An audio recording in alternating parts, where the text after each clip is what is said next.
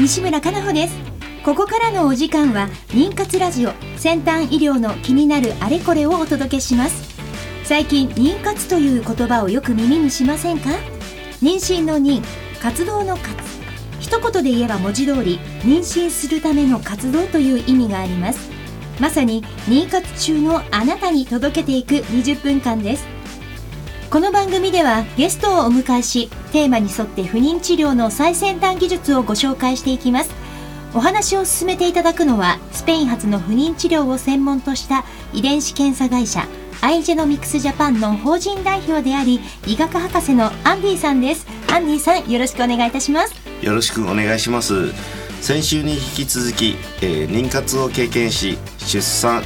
その後ビジネスの場でも活躍しているママの皆様お越しいただいております、えー、テーマは妊活経験ママと語ろう。その2第2子第3子の出産への妊活です。この番組は不妊治療に関わる遺伝子検査の専門家アイジェノミクスジャパンの提供でお送りします。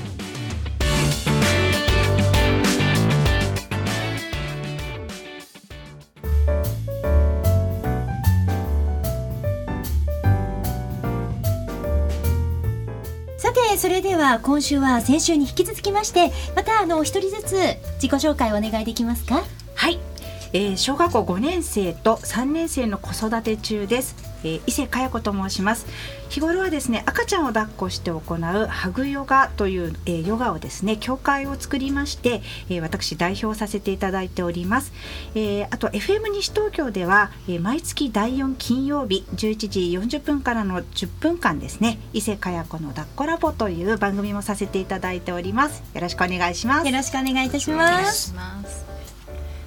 私は、えー、中1の娘と小学校1年生の娘と年長さんの娘3姉妹の娘を子育て中の伊藤ひろみと申します、えー、子どものお片付け教育と、えー、お客様のお家へ伺ってお家のお片付けサービスを、うん、行うんですね。提供をさせてもらうお仕事をしています。お片付けコの代表も務めております。よろしくお願いいたします。お願いいたします西東京市在住の草壁則夫と申します4年生と2年生の女の子の母であります今日は夏休みなので2人を連れてスタジオに来させていただきました、はい、よろしくお願いします。よろしくお願いします。めちゃめちゃ D スなのかな。すみません、はい、今日は特別に。はい、はい、よろしくお願いいたします。あの先週もね、あの三人には、えー、妊活のね体験談。またあの妊活の情報をどこから得ていたかとかそれから妊活をされる上で困ったこと経験がね、うん、ございますかなんていう話も進めてきたんですが、えっと、今日はね、まあ、皆さんあの伊藤さんそれから、えー、伊勢さんも、はい、それから草壁さんも、まあ、いわゆるママ友というんでしょうか、ね、お仕事柄的にもね、うん、まあ、ママと直接関わるようなお仕事もされていらっしゃると思うので、はい、こうご自身の経験もそうですし、はい、周りのお母さん方から妊活のお話が出ると思うのでそのあたりをですねテーマを第2子第3子の出産への妊活と題して皆さんにまずはこの辺りについてディスカッションを、はい、アンディさんと一緒に、はい、はい、お願いしたいと思うんですけれども、はい、はい、アンディさん、はい、そうですね。あの第二子、第三子の話は、まあ今日あの皆さんでしていくと思うんですけども、あの第2子第3子、えー、の、えー、まああの子供をこれから作ろうと思った時に何か困ったこと、うん、まああの前回の話もあったようにですね、はい、すぐにはできなかったとか、うん、そのような話をちょっといただきたいと思いまして、そうですね。はいあの私はですね私自身はあの割とすぐできたんですけれども、はい、あのまあ、クラスに来られていたりとかあとは、まあ、ママ友が特に多かったんですけれども、はい、あの1人目はすごくスムーズに妊娠ができてるんですよね。はい、なのに2人目に、本当に妊娠ができなくて、でせっかくあの妊娠に至っても流産をしてしまったりとか、うん、なかなかその妊娠の継続自体も難しかったりっていうのをかなり多くのお母さんたちがいまして、うん、でまああの仲のいいママ友は実はあの 3, 3人組でいるんですけどそのうちの2人もやっぱり妊娠5ヶ月ぐらいで赤ちゃんを流産してしまったりして、うん、あのまあ、その流産のリスクとかもねすごく気になるんですけれども、うん、そもそも妊娠に至りづらいっていうのが本当に多く聞く話なのですごくあのなんでだろうなってクラスでもよく話題になるので聞きたいなと思っています。はい、はい、そして伊藤さん、はい、伊藤さんもね、まあ、第二子第三子の出産に関してございますか、そうですね。私自身がまさに第二子の出産に、がなかなかできなくって、すごく悩みまして何年ぐらいでしょうね？5年くらい。もうそれこそ2歳差で欲しかったんですよね。上の子との年の差が。でも5年ぐらいできなくって、えー、後半1年間産婦人科に通うっていう経験もしました、はい、はい、実際その産婦人科ではどのような診断を先生に進めていただいたりしてたんですか、一番最初はやっぱタイミング法を教えていただいて、うん、あとまあ基礎体温をつけながら、はい、えーその何でしょうね先生が教えていただいたそのタイミングを見て頑張ってくださいっていうのが10回ぐらいありましたかね。でそのタイミングの次がやっぱりもしそこで難しかったら人工授精。でその後が体外受精っていう感じで流れを、まあ、先生にご説明いただいて、あの受診した感じです。はい、はい、それで不妊治療まではえーと、人工授精のはい。をあの経験しましたがそれでもやっぱ難しくって、はい、人工授精も7回ぐらいすると、あのいいよっていうふうに先生から教えてもらって、ね、7回ってそそんなにって思って、ででもまあそもそもなんでしょうね。造影検査とかをその人工授精にする前に子宮のその造影検査をすると妊娠しやすくなるよっていう話を聞いて、でその造影検査もちょっと痛みが伴うからとかいろいろなんか周りからのその口コミだったりいろいろあの知識としてあったのですごいドキドキしたんですけど、まあその造影検査も一応クリアをして、でそれでもやっぱり難しくって、で人工授精も経験しました。でそれでできたというか人工授精をした後にあのそれでもやっぱりちょっとなかなか難しくって、あちょっと休憩をしようともう身も心もちょっと疲れ切っていたのであじゃあちょっと様子を見てもうちょっと期間を空けてもう一回病院に行こうかなっていうところで第二子が授かりました。不思議不思議不思議そうなんです。アンディさんのねそのアジロミックスの情報の中でもあのアクセスしていらっしゃるあの患者さんとかもいらっしゃるんですよね。そうですね。まああのそういった相談があって、ね、あの。やはりあの先ほど、えー、伊勢さんから例えば流産の話もあったんですよね、はい、その流産はあの実は8割以上染色体の異常で流産するって分かれるんですよ。ですね、ですからあの流産したらあのできれば流産の検体物の染色体検査をしてですね。でそれが原因かどうかによって次からも治療の方法が変わってくるんですね。でまあ、これも私自身が、まあ、私の妻も経験しているものですけども、あのそうですね検査することによって、まあ、染色体の問題だったら、えー、染色体を、えー、例えば前回言ったあの着床の前に不妊治療して、着床の前にもう染色体検査してしまう、正常肺だけ戻すと確率がだいぶ下がってくるんですけども、えそうじゃなければじゃあ不育症の問題ですとか、あのじゃあそういったあの検体の検査とかあの抗体の検査とかですね。でしていただいてそれでまあ治療の方法方針とかもだいぶ変わってきますから、まあ、知ることは大事かなと思うんですね。はい。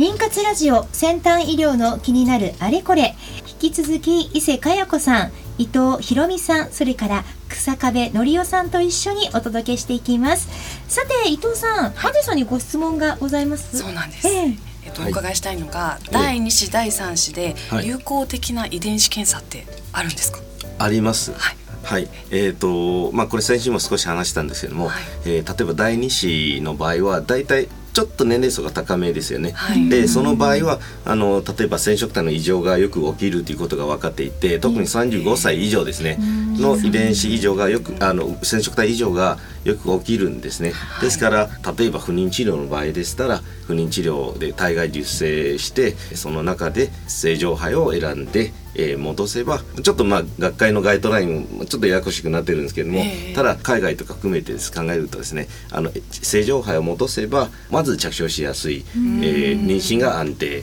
生産率も高くなります。そういうのが一つですね。まあ年齢層がちょっと高めでしたら。もう一つですね、はい、まあ、前回も少し話したんですけども、はい、エラ検査ーであの着床のベストのタイミング窓を探してくれるっていうような検査あるんですけどもこれは非常に面白いことにですね年齢とは関係ないんですけども第2子が例えば第4産んでですね、でしばらく経ったら BMI がだいぶ増えたと、太ってしまったという場合はその窓がずれる可能性が出てくるんですよ。窓がずれる。窓 窓がずれるっていうのはちょっとあのかなり抽象的ですけども、あの要は着床のベストのタイミングは人によって違ってくるんですけども、BMI が大幅に増えてしまうとずれてしまう可能性が結構出てくるんですよ。ですから例えば不妊治療をしててで第一子は簡単にあの妊娠したのに、うんうん、第二子産もうとした時に、うんうん、まあ、BMI がだいぶ30以上までになっちゃって、そしたら何回戻してもなかなか妊娠しない例もあるんですね。それはもうそれで違うっていうことですね。はいはい。まああの体体型がだいぶ変わってしまったら変わることもあるんですよ。体型 であとはもう一つですねあのその筋層ですね体の状態によって子宮内膜の環境ですね、あの悪玉菌がいっぱいあって、えー、内膜炎を起こしたりもしくはその内膜炎を起こさなくてもあの例えば善玉菌が少なくてですねあの善玉菌というのは乳酸菌ですね。で酸性の状況環境に作ってあげると悪玉菌が入りづらい状況になるんです。そしたらまあこれも弊社のデータですけど善玉菌が90%以上あると着床率も高くなって妊娠も安定して生産率もだいぶ高くなるっていうのが分かっているので筋層も大事っていうふうに考えています。はい、なんか検査的確な検査をしたことによって治療の方法が的確に分かるから、すごい時間も短縮できるし、体の負担もなんか軽くそうですね。おっしゃる通りですね。その何回も繰りか繰り返さなくていいから、ね、あの検査まあもちろん検査には費用がかかります、はい、まあ少し時間もかかります。ただまあ無駄な手間をあの省くことはできますのであのまあ、先生と今聞いてる皆さんもですね先生と相談してみてもうこういった検査した方がいいよと先生に勧められたら積極的に受けてみてください。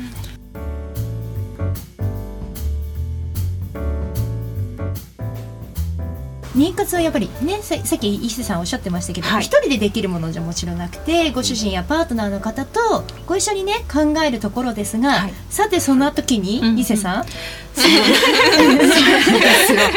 そうなんですよ。これやっぱりあの一人ではなかなかできない妊娠なのでこう男性側のその協力というか、うん、まあ、温度差やっぱりあの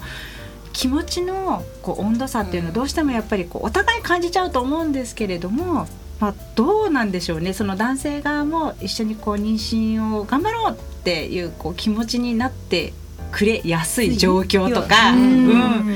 もしくはこう、まあ、男性側からとしてどんなふうにこう、はい、いやもちろんあの欲しければなります。なります。当たり前のことですけど。ですよね。僕も欲しいよであれば協力できるよってことですよね。これも実際私も経験してるあのことなんですけれどもあの、まあ、両方欲しくてただ出張ばっかりしてるんですよ。それでタイミング法とかでねもう測ってるタイミングなのに、タイミングがいいのに出張してしまうとか。そしたら家に帰ったら全然協力してくれないと言われたり することもあるんですけどもあの別に協力したくないわけではないですけども、まあちょうどタイミングが合わない時もあってでまあそこはもちろん仕事の調整も大事だと思うんですけれどもあのそういう時に、もうちょっとポジティブに褒めてあげるとか励ましてあげるとかが大事かなと思うんですね。いや男性男性でははい、誰か弱い。はいはい、はい、あのー、ちょっとメンタルケアもしてあげればあのー、もっと頑張ってくれると思います、ね。なるほどなるほどですね。いやなんかあとねご夫婦でこうあのーストレスなくそういったものに挑戦する妊活にね向かっていく。草壁さんこの辺りでアイディアとかありませんか？そうですね。やっぱりストレスを抱えると楽しくもないし疲れてしまうので楽しく楽しく妊活をしたいので、ね、例えば、うん、えーと、ポイント制を導入してみるっていうのはどうでしょうか？ポイント制？はい。例えば、えーと、病院に1回行くごとに10ポイントで3回連続で行ったら3回目はポイントが2倍みたいな感じで ポイントを加算していく。で50ポイント貯まったらじゃあお互いに好きなことをする。例えばケーキバイキングに行くとか、こう食べ放題に行くとか、まあ、映画見に行くとか、うん、なんかそういう目標設定をしてしながらポイントを貯めていくと、まあ、割とこう楽しいかなって。病院に行くのも楽しいし苦じゃなくなるんじゃないかなっていうのは。スタンプラリーじゃないですけど なんかね面白い。なんかね2人で楽しめる何かが待ってるよみたいな、ご褒美がねやっぱりあるのね。そうですね。そうですよね。どうですか？こういうご褒美があるっていうのも男性はいかがですか？アンディさん。いいいと思います。まあたまにポイント10倍キャンペーンやっていいですね。やる気になりますね。頑張ろう。はい。ね楽しみそう。ね楽しめますね。ね、あとアンディさんがありましたけど褒める？褒める。そうですね。大事ですよねきっとね。褒めて伸びるんですよ。大人も子供もね。一緒 ですね。はい。は2週にわたってねお届けしてきたんですがそろそろお別れの時間が近づいてまいりました。最後にですねあの伊勢さんとそれから伊藤さんもお仕事ねあのママと向かい向き合ったお仕事されてるので、一言ずつ最後にあの紹介をお願いできますか？はい、えっとハグヨガというのは赤ちゃんを抱っこしたままできるヨガなんですけれども、あのお子様連れでなかなか外に出られないとか、はい、あのちょっと子育てに煮詰まってしまってっていう方などには、あの西東京市内ではひばりテラスというところでもクラスを行ってますし、あとアプリなどもねございますので、よかったらぜひあのウェブでチェックしてみてください。はい。ありがとうございますはい、えー私はですね幼児期から始めるお片付け教育ということにも力を入れておりまして、まあ、小さなうちからのその習慣をね形成をお手伝いできたらと思って、えー子どものお片付け教育に力を入れてます。はい。なので、えっと、そうですねえー今年なんですがまだちょっと何月とはお伝えできないんですが、えー子どものお片付け教育をテーマにした本も出版予定なので、ぜひぜひ、えっとお片付け先生という LINE アットも、あのーともお友達会にですね募集しておりますので、そちらでまた告知をさせていただけたらと思っております、ぜひぜひよろしくお願いいたします、あの伊藤さんのねお片付けっていうのも、うん。それこそね第二子出産の前にぜひそうですね。ねえ。気持ちがやっぱりお部屋をきれいにするものをね整理することって心もあのやっぱ整理されますので、すごくリラックスできるあのツールじゃないですけどね、うん。になりますのでやってみていただきたいと思います。はいありがとうございます、はい。草上さんも最後に皆さんにメッセージございますか？はい。えーっとこれからも子育て頑張ります。ありがとうございます、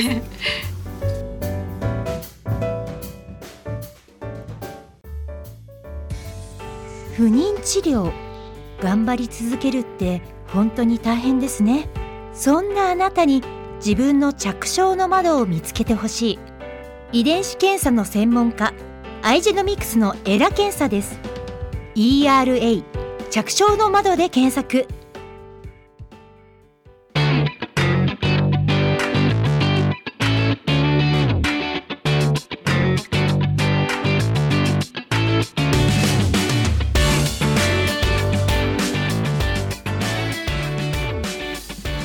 時間となりました、え本日のゲスト伊勢さんそれから伊藤さんの、えお仕事に関する情報などもご紹介いただきましたが、え当番組のポッドキャストページからも、えご覧いただけますのでぜひ皆さんチェックしてみてください、えこの番組は毎週金曜日夜10時から再放送をお届けしております。それでは来週同じ時間にお会いいたしましょう。